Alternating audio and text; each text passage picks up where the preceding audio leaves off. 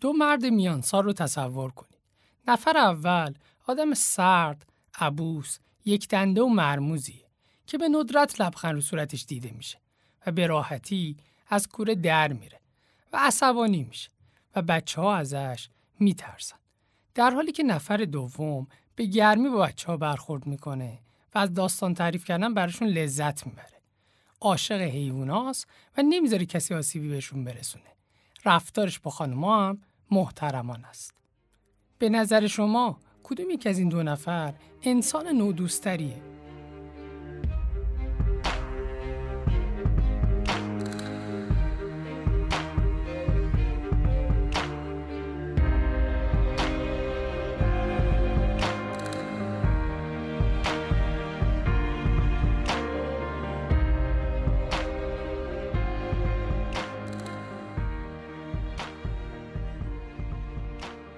سلام، من آرش کلانتر هستم، دکتر داروساز از دانشگاه علوم پزشکی تهران و این قسمت اول از فصل سوم پادکست پادداروه.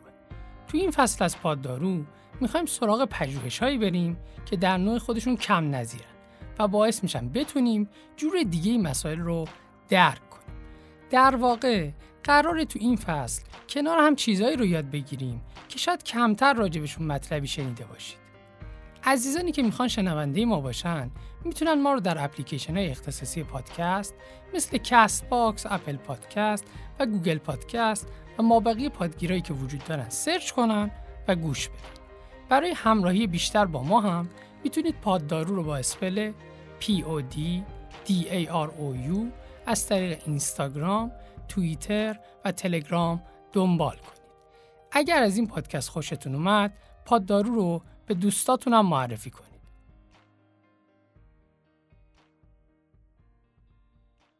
کمی از ظهر گذشته بود.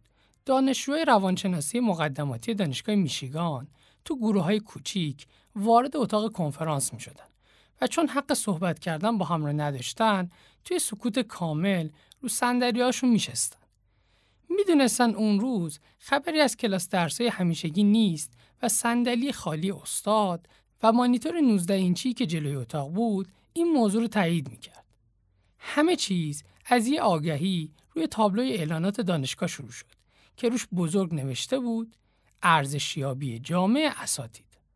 زیرش توضیح داده بودن که آخر ترم پیش استادای روانشناسی مقدماتی توسط دانشجوهاشون ارزیابی شدن. سوالای ارزشیابی هم طیف گسترده‌ای داشتن. از نحوه درس دادن گرفته تا ظاهر فیزیکی و اخلاق و رفتارشون. حالا ما میخوایم بدونیم اگه یک سری دانشجوی دیگه به جای اینکه یک ترم کامل سر کلاس اون استاد حضور داشته باشن، فقط ویدیویی اگه مسابقه کوتاه باهاشون رو ببینن، ارزیابیشون چقدر شبیه دانشجوی قبلیه.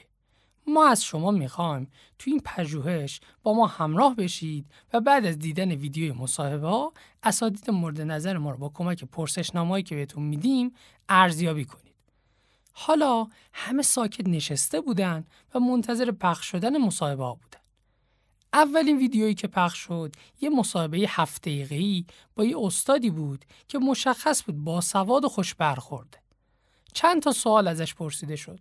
سوالا اینطوری بودن که مثلا فلسفه کلی تدریس شما چیه؟ یا مثلا شما دانشجوهاتون رو تشویق به بحث و گفتگو می‌کنید؟ یا شما چطور تکالیف دانشجوهاتون رو ارزیابی می‌کنید؟ البته این مصاحبه فقط برای آماده کردن ذهن دانشجوها بود، با اینکه خودشون خبر نداشتن. مصاحبه اصلی بعد از این قرار بود پخش بشه. بعد از تموم شدن مصاحبه اول، دانشجو به دو گروه تقسیم شدن و مصاحبه با استاد بعدی که بلژیکی بود و انگلیسی رو با لهجه فرانسوی صحبت میکرد رو تماشا کردن. البته دو دسته کردن دانشجوها بی‌دلیل نبود، چون ویدیوهای یکسانی براشون پخش نشد. توی ویدیویی که برای گروه اول پخش شد، استاد بلژیکی خیلی خونگرم بود و با حوصله به سوالا جواب میداد. ولی تو ویدیویی که برای گروه دوم پخش شد، رفتارش کاملا سرد بود. و این گرمی یا سردی حتی توی جواباش به سوالا هم کاملا واضح و مشخص بود. مثلا وقتی تو ویدیویی که رفتار گرمی داشت ازش راجع به تشویق کردن دانشجو به بحث و گفتگو پرسیدن، جواب داد البته که دانشجو رو به این کار تشویق میکنم. خیلی هیجان انگیزه. وقتی رد و بدل کردن نظراتشون با هم رو میبینیم و احساس میکنم این مباحثه ها علاقه دانشجوها رو به موضوع اصلی درس بیشتر میکنه. در حالی که وقتی همین سوال رو توی ویدیو دوم ازش پرسیدن، جوابش این بود که کسی تو کلاس من حق بحث کردن نداره، چون کار دانشجو گوش دادن و کار استاد تدریس. اگه سواد من بیشتر از اونا نبود اصلا استادشون نمی شدم. یا مثلا تو مصاحبه‌ای که رفتارش گرم بود ازش راجع به ارزیابی تکالیف دانشجو پرسیدن و اینطوری جواب داد: من به دانشجوام تکالیفی میدم که براشون جذاب باشه و خودشون خوششون بیاد و با انجامش چیزای جدیدی یاد بگیرن و برای امتحانشون ترکیبی از سوالای عینی و فکری طراحی میکنم. در حالی که جوابش توی اون یکی ویدیو این بود که هر هفته ازشون کویزای چند گزینه‌ای میگیرم، چون در غیر این صورت نمیتونم بهشون اعتماد کنم که درساشونو خوندن یا نه. پس اینطوری شد که هر دانشجو دو تا مصاحبه هفته‌ای قیدید. یکی استاد اولی که نسبتاً خنثی بود و یکی استاد بلژیکی که دو ورژن مختلف از مصاحبهش وجود داشت. بعد از دیدن این مصاحبه ها یه پرسشنامه بین تمام دانشجوها پخش شد که سوال اولش این بود: فکر میکنی چقدر این استاد رو دوست داشتی؟ و گزینه ها از به شدت دوستش داشتم شروع میشد تا به شدت ازش بدم میومد. توی سوال بعدی گفته شده بود که اگه قرار بود یه ترم کامل با این استاد کلاس داشته باشی، فکر میکنی راجع به ظاهر فیزیکی، طرز رفتار و لهجهش چه حسی میداشتی؟ البته سوال لهجه فقط در مورد استاد بلژیکی بود و منظور از رفتار بیشتر نوع زبان بدن و همون اکت استاد بوده. جواب دانشجوها هم میتونست از به شدت جذاب باشه تا به شدت اذیت کننده. اگه هنوز فکر میکنید این ماجرایی که تعریف کردم یه آزمایش ساده در مورد ارزیابی اساتید بوده، نشون میده به صداقت پژوهشگرا زیاد باور دارید. شاید اینو ندونید ولی تو یه سری شرایط خاص اگر چاره دیگه‌ای نباشه، پژوهشگر میتونه سوژه‌اش رو فریب بده و راجع به طبیعت آزمایش و هدف اصلیش اطلاعات گمراه کننده‌ای بهشون بده. دقیقاً همون اتفاقی که توی این آزمایش افتاد.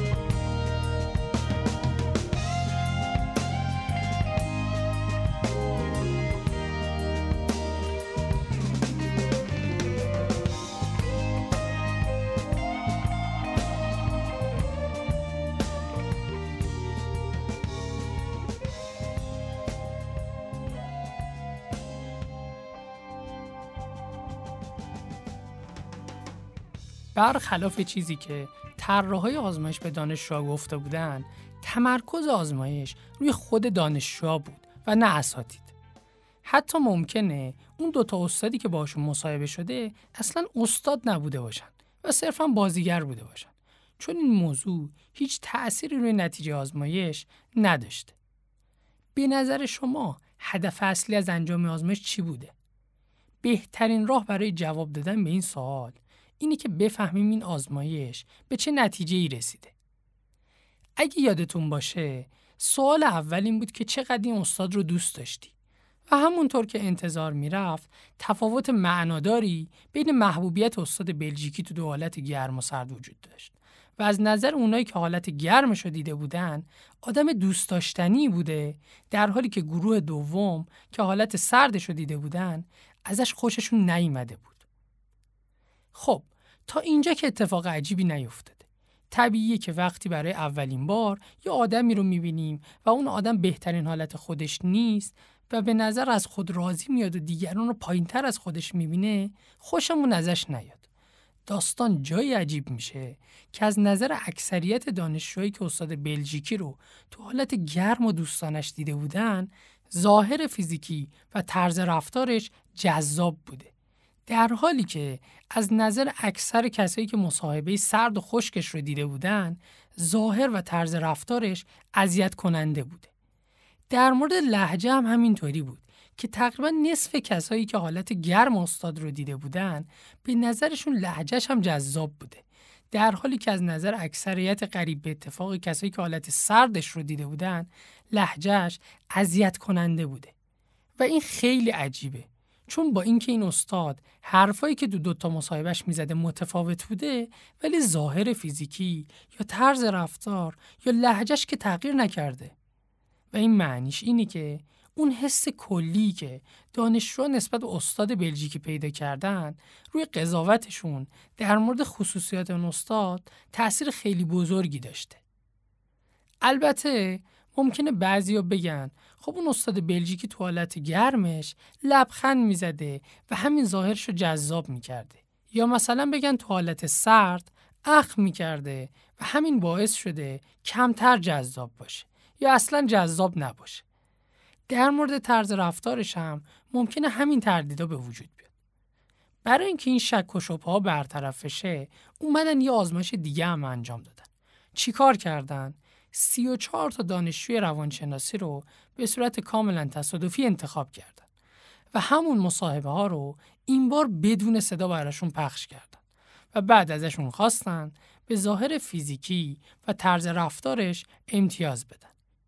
این بار از نظر دو گروه دانشجویی که ورژن گرم یا سرد استاد بلژیکی رو دیده بودن، ظاهر فیزیکی و طرز رفتارش تو حالت گرم به میزان خیلی ناچیز و قابل چشم‌پوشی جذاب‌تر از حالت سردش بوده و این نشون میده بین ظاهر و طرز رفتارش توی دو حالت تفاوت معناداری وجود نداشته و میشه با خیال راحت نتیجه گیری کرد که اون چیزی که روی قضاوت دانشجوها در مورد ظاهر، طرز رفتار و لهجه استاد تأثیر گذاشته، چیزی جز حس کلی که از خودش گرفتن نبوده.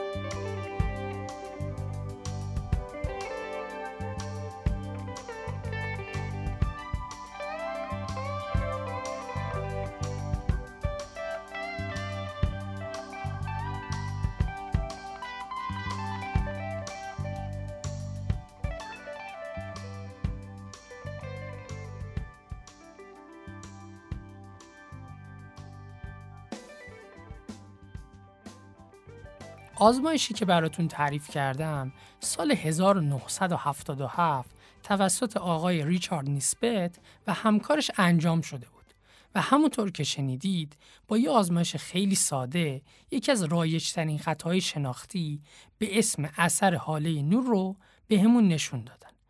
اثر هاله نور یعنی وقتی که ذهن ما اجازه میده یه ویژگی مثبت، به خصوص یه حس مثبت کلی که نسبت به یک فرد یا یک چیز داریم، روی قضاوت ما در مورد سایر خصوصیات اون فرد تأثیر مثبت بذاره. خیلی ساده توی جمله بخوام بهتون بگم، یعنی اینکه وقتی ما یه آدم دوست داشتنی رو میبینیم، ممکنه خود به خود فکر کنیم که خیلی هم دست و دلباز و بخشنده است. برعکس این اتفاق هم ممکنه بیفته. یعنی ذهنمون اجازه میده ویژگی منفی یا حس کلی منفی که نسبت به یک فرد چیزی داریم رو روی قضاوت ما در مورد سایر ویژگیاش تأثیر منفی بذاره. مثلا ممکنه فکر کنیم کسی که اضافه وزن داره اصلاً آدم کاری نیست و حتی کار نمیکنه. حالا اینکه چرا بهش میگن اثر هاله نور هم جالبه. هاله نور همون حلقه نورانیه که توی تابلوهای نقاشی مذهبی دور سر قدیس ها و فرشته ها دیده میشه و باعث میشه صورتشون نورانی تر دیده بشه و هر کسی با یه نگاه متوجه بشه که این شخصی که نقاشی شده آدم فوق‌العاده‌ای بوده. علت این نامگذاری هم همین بوده که ما هم از یک ویژگی خاص یا حس کلی که نسبت به یه فرد داریم یه حاله نور میسازیم و اونو بالای سرش میذاریم و دیگه اون فرد رو نورانی میبینیم. اولین کسی که با شواهد تجربی متوجه وجود این خطا شد و این اسم رو روش گذاشت، رفتارشناسی به اسم ادوارد تورندایک بود. آقای تورندایک سال هزار و نهصد و بیست یه مقاله نوشت به اسم یک خطای دائمی در امتیازدهی‌های ذهنی. ایشون تو این مقاله توضیح داده که از یک سری فرمانده ارشد ارتش ایالات متحده آمریکا خواسته سربازاشون رو از نظر صرفاً ظاهر فیزیکی، هوش، توانایی رهبری و ویژگی‌های شخصیتی مثل وفاداری و از خودگذشتگی ارزیابی کنن. آقای تورندایک وقتی نتایج رو بررسی کرد، متوجه یه الگوی تکرار شونده شد. یعنی دید اگه یکی از سربازا فقط تو یکی از اون مواردی که گفتم امتیاز بالایی میگرفت، تو بقیه مواردم امتیاز بالایی نصیبش میشد. برعکسش هم اتفاق میافتاد. یعنی مثلا اگر کسی ظاهر فیزیکیش امتیاز پایینی میگرفت، توی هوش، توانایی رهبری و ویژگی شخصیت هم امتیازش پایین میومد. در واقع تورندایک متوجه شد که فرمانده ها نسبت به هر کدوم از سربازا یا یه حس مثبت دارن یا یه حس منفی و بر اساس همون حسی که دارن راجع به بقیه ویژگی های طرف قضاوت میکنن. بعد از تورندایک محققای زیادی روی مسئله کار کردن و گستردگی این خطا و تأثیرش توی موقعیت‌های مختلف زندگی اجتماعی رو نشون دادن که من چند تاشو براتون مثال میزنم.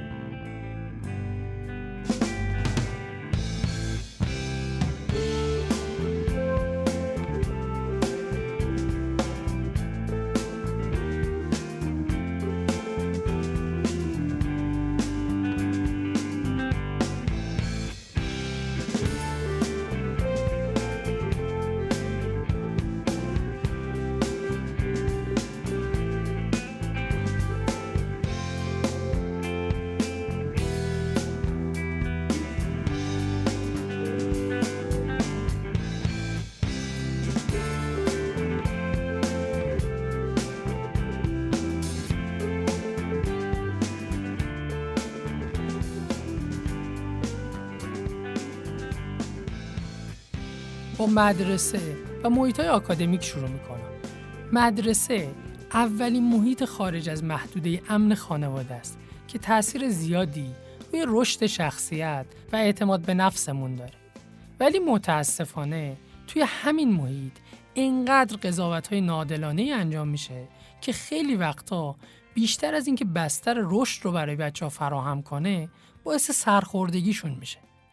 توی سال هزار و نهصد و شصت و هشت آقای رابرت روزنتال و همکارش توی مدرسه ابتدایی یه آزمایش خیلی جالب انجام دادن.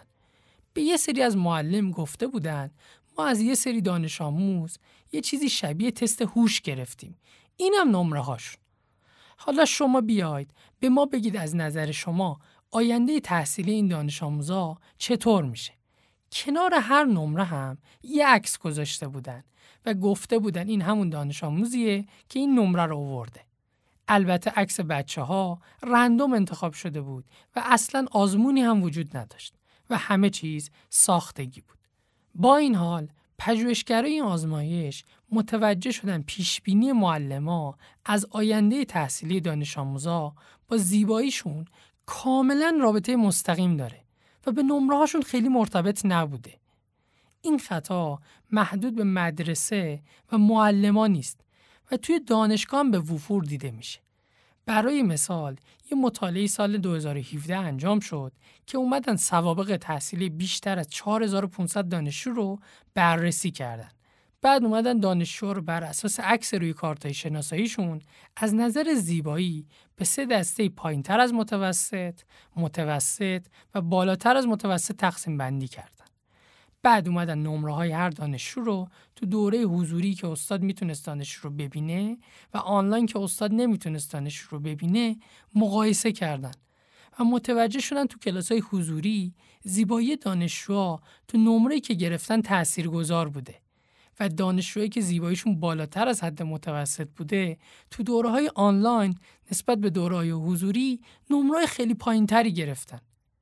توی دانشگاه برخلاف مدرسه بحث جنسیت هم مطرحه. یه مطالعه خیلی معروف که سال هزار و نهصد و هفتاد و چهار انجام شد رو براتون مثال میزنم. توی این آزمایش از شصت تا پسر دانشجو خواستن یه مقاله یک دختر دانشجوی سال اولی رو از نظر کیفیت متن و خبرگی نویسنده امتیاز بدن. دو ورژن از اون مقاله وجود داشت. یکیش ضعیف نوشته شده بود و اون یکی قوی. به نصف دانشجوها مقاله ضعیف و به نصف دیگه مقاله قوی رو دادن. به جز این به بیست نفرشون عکس یک خانم جذاب رو به عنوان نویسنده نشون دادن و به بیست نفر دیگهشون عکس یک خانم غیر جذاب و به بیست نفر آخر هیچ عکسی نشون ندادن. از اونجایی که نصفشون ورژن قوی رو خونده بودن و نصفشون ورژن ضعیف، قاعدتاً سی نفر باید امتیاز بالا میدادن و سی نفر امتیاز پایین. ولی قاعدتاً میتونید حدس بزنید که اینطوری نبوده. نتیجه این شد که اونایی که کنار مقاله عکس خانم جذاب رو دیده بودن، فارغ از کیفیت خود مقاله امتیاز بالایی به کیفیت متن و خبرگی نویسنده داده بودن و برعکس. این نشون میده که اون آقایون نسبت به عملکرد ضعیفه خانم جذاب تحمل بالاتری داشتن نسبت به وقتی که همون عملکرد رو از این خانم غیر جذاب دیدن. این سه تا آزمایشی که تعریف کردم، هر سه تاشون تأثیر زیبایی رو روی قضاوت معلما و استادا نشون میداد. ولی زیبایی تنها چیزی نیست که باعث خطای هاله نور تو محیط تحصیلیمون میشه.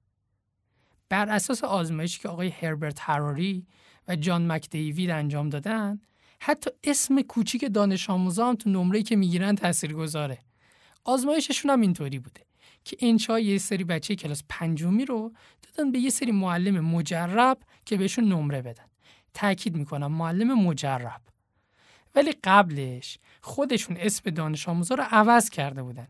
یعنی رو نصف انشاها اسمای خیلی محبوب رو نوشته بودن و رو بقیه اسمایی که از نظر مردم غیر جذاب و عجیب ترن. نتیجه رو هم میتونید حدس بزنید. اون انشایی که اسمای محبوب روشون بود بالاترین نمره ها رو گرفته بودن و این نشون میداد که حتی مجرب ترین و حرفه‌ای ترین آدما هم از این خطا مسئول نیستن.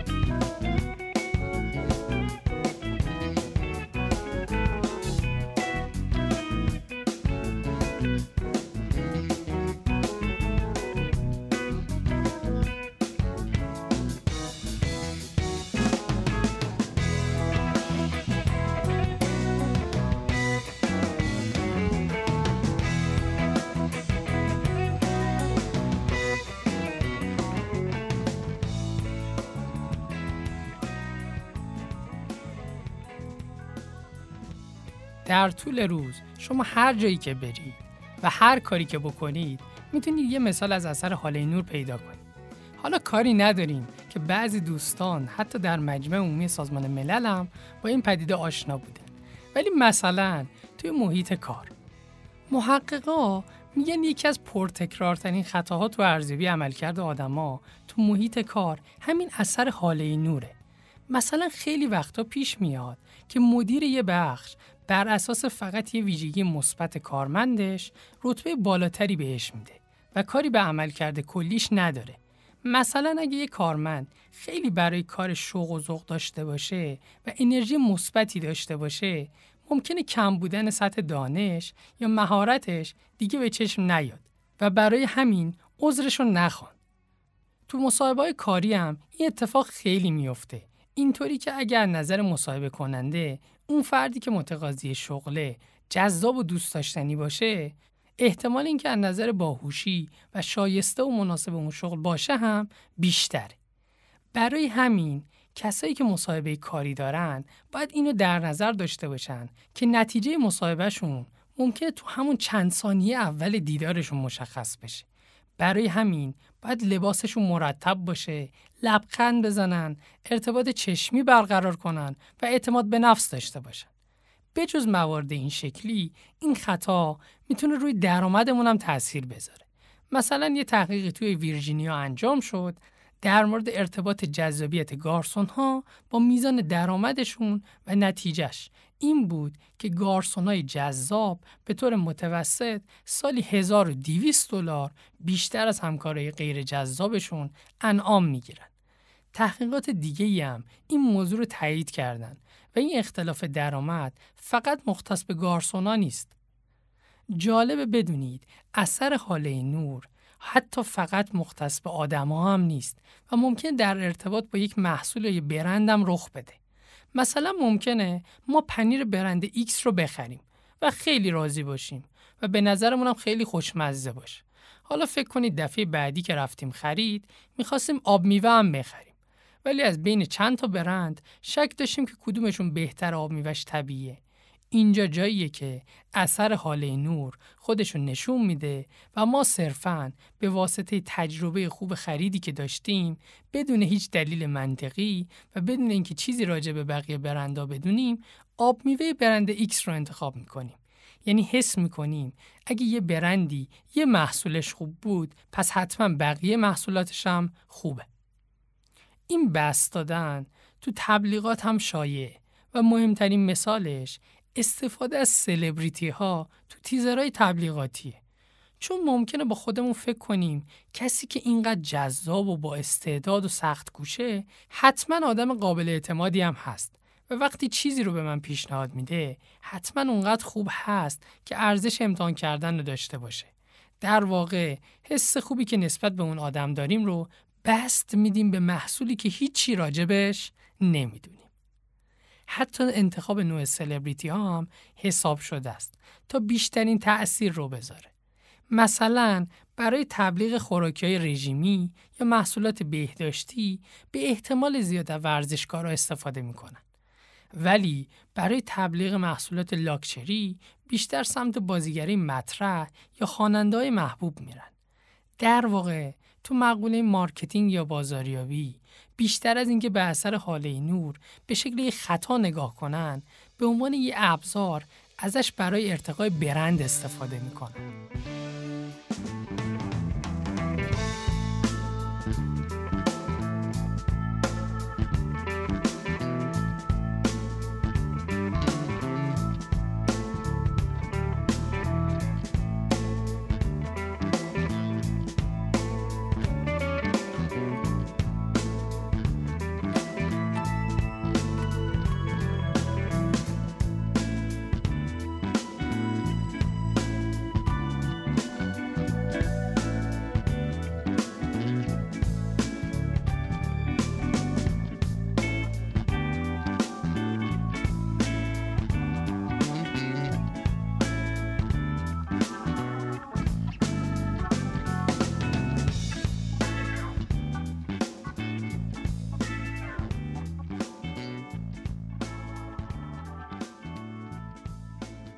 درسته چیزایی که تا الان گفتم ناعادلانه بودن و باعث سرخوردگی و ناامیدیمون می شدن و یا برای بعضی جالب و بانمک بوده باشه، ولی گاهی اوقات هزینه‌ای که دیگران بابت قضاوت‌های ناقص ما می پردازن خیلی بیشتر از پایین اومدن نمره و رتبه و درآمده و بعضی جاها می تونه حتی سرنوشتشون رو عوض کنه. برای مثال مطالعه های زیادی در مورد وقوع این خطا تو سیستم‌های قضایی انجام شده. مثلا سال هزار و نهصد و هفتاد و چهار آقای مایکل افران یه پژوهشی انجام داد در مورد تأثیر جذابیت ظاهری روی قضاوت متهم و شدت مجازاتی که براش پیشنهاد میشه. نتیجه اسفبار مطالعه این بود که مجرمینی که ظاهر جذابتری دارن احتمال اینکه حکم سبکتری نسبت به کسی که ظاهرش زیاد جذاب نیست و مرتکب دقیقاً همون جرم شده بگیرن بیشتر. تو پژوهش‌های دیگه نشون داده شد که متهمینی که تحصیلات بالاتری هم دارن کمتر به مجازات‌های سنگین محکوم میشن. از نظر آقای افران و عده‌ای از پژوهشگرا خیلی از مردم یه باوری توی ذهنشونه که آدمای جذابتر یا باسوادتر آینده درخشانتری در انتظارشونه و حتی اگه جرمی مرتکب بشن بعد از تحمل مجازات و آزاد شدن جذابیت و سوادشون کمکشون میکنه که راحتتر به راه راست هدایت بشن. به نظر اونا همین حسه که باعث این تمایز قائل شدن بین مجرمین جذاب و غیر جذاب میشه. خیلی از وکیل‌های مدافع به اثر هاله نور آگاهن و برای همین مثل بازاریابی به جای اینکه به عنوان تهدید بهش نگاه کنن ازش مثل یه فرصت استفاده میکنن. برای همین به موکلشون پیشنهاد میکنن که تا حد امکان لباسای تمیز و مرتب و زیبا بپوشن، به خصوص وقتی جرمی که مرتکب شدن وحشیانه و بیرحم بوده. برای مثال یه دختر نوجوانی که مادرش رو به قتل رسونده بود توی دادگاه یه ژاکت پاستیلی بچگونه پوشیده بود و با یه دامن چیندار و جورابایی که تا زانوش بالا می اومدن و همینا یه ظاهر معصومانه و متین بهش داده بودن، ولی خوشبختانه هیئت منصفانه تحت تأثیر ظاهرش قرار نگرفتن و مجرم شناختنش. ولی خیلی وقتا این خطا رخ میده و میتونه مسیر زندگی آدما رو تغییر بده یا حتی به قیمت جونشون تموم بشه و دادگاه تنها جایی نیست که همچین اتفاقی ممکنه رخ بده. اگه اهل فضای مجازی باشید در مورد مثال مشابه دختر قاتلی که توی تیک تاک به کیوت بودن در دادگاه معروفه حتما اطلاع دارید. مثلا ممکنه یه پزشک غیر حرفه‌ای بیمارش رو صرفاً بر اساس ظاهر سالم و بشاشی که داره قضاوت کنه بدون اینکه قبلش تستی انجام داده باشه. این اتفاق مخصوصاً در مورد اختلالات روان زیاد رخ میده و منحصر به خود پزشکا هم نیست و هر کسی میتونه دوچارش بشه، چون بیشتر ما فکر میکنیم اگر کسی ظاهرش سالمه، لبخند میزنه، میگه و میخنده، حتما خوشحاله و هیچ مشکلی نداره، در حالی که ممکنه با بیماری مثل افسردگی دست و پنجه نرم کنه که اگه حواسمون بهش نباشه بیماریش پیشرفت بکنه و میتونه حتی منجر به خودکشی بشه.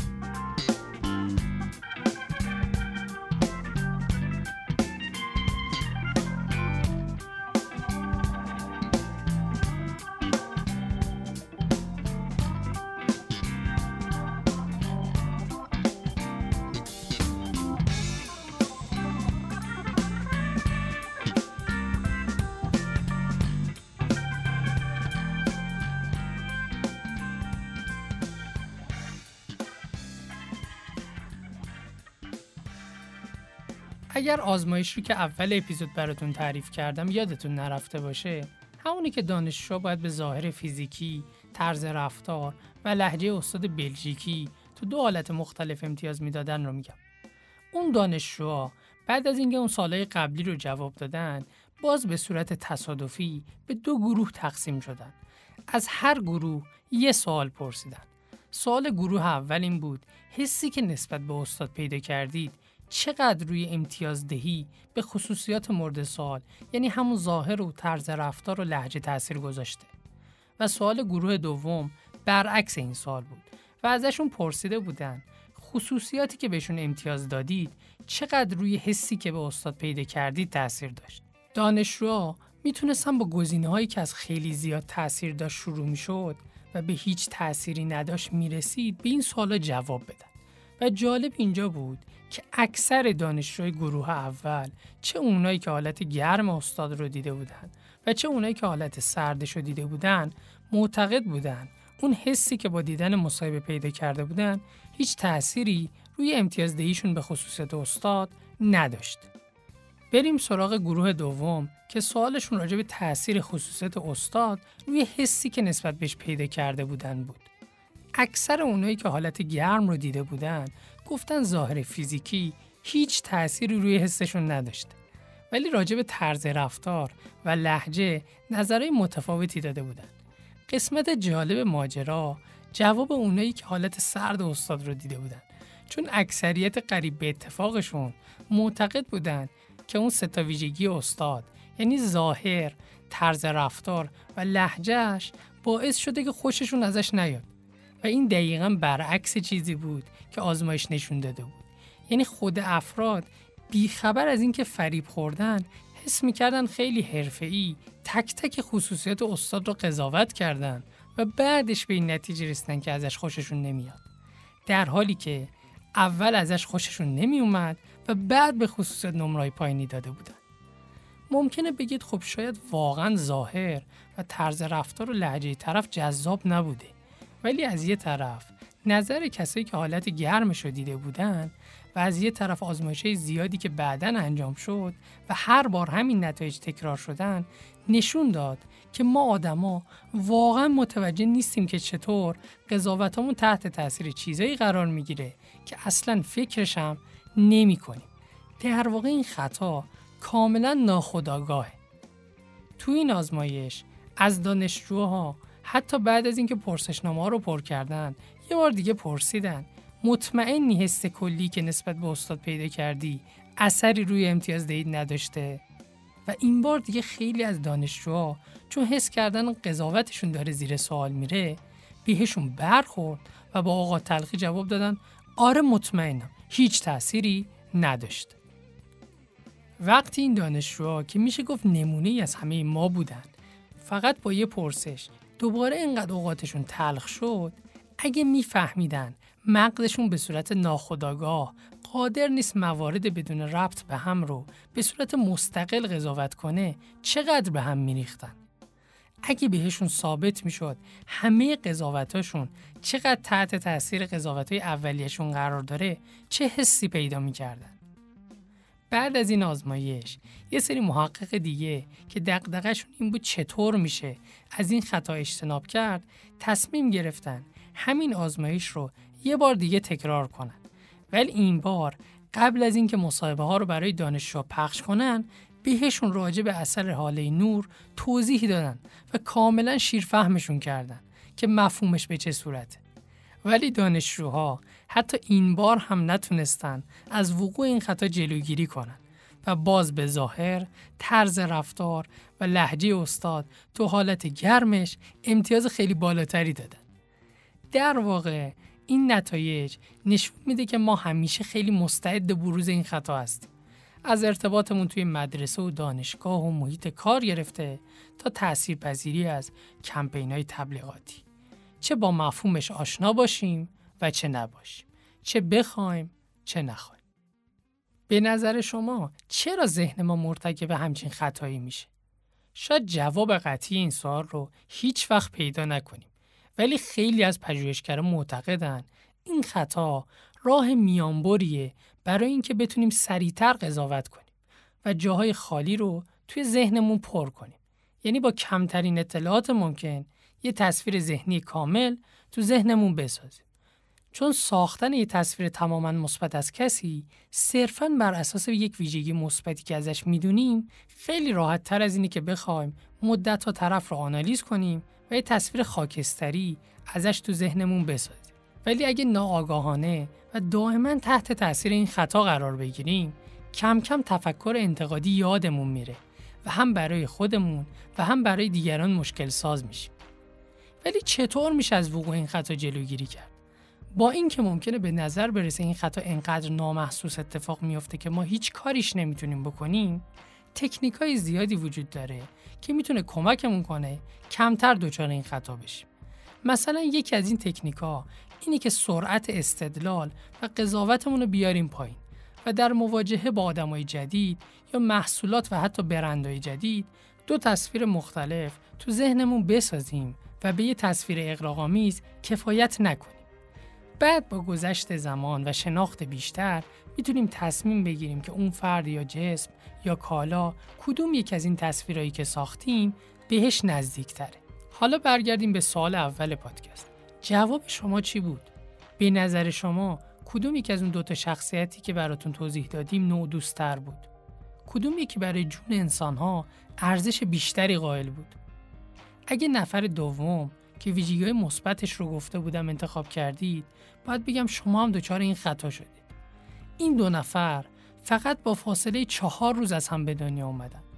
هر دوتاشون دو خانواده فقیر بزرگ شدن که با هم شباهت نداشتن.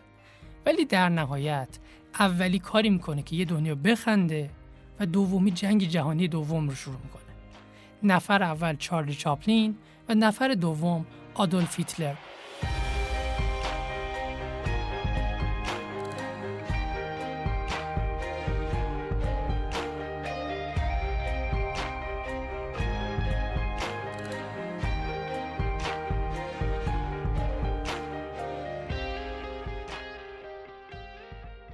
اگر از این قسمت پاددارو خوشتون اومد، پاددارو رو به بقیه معرفی کنید.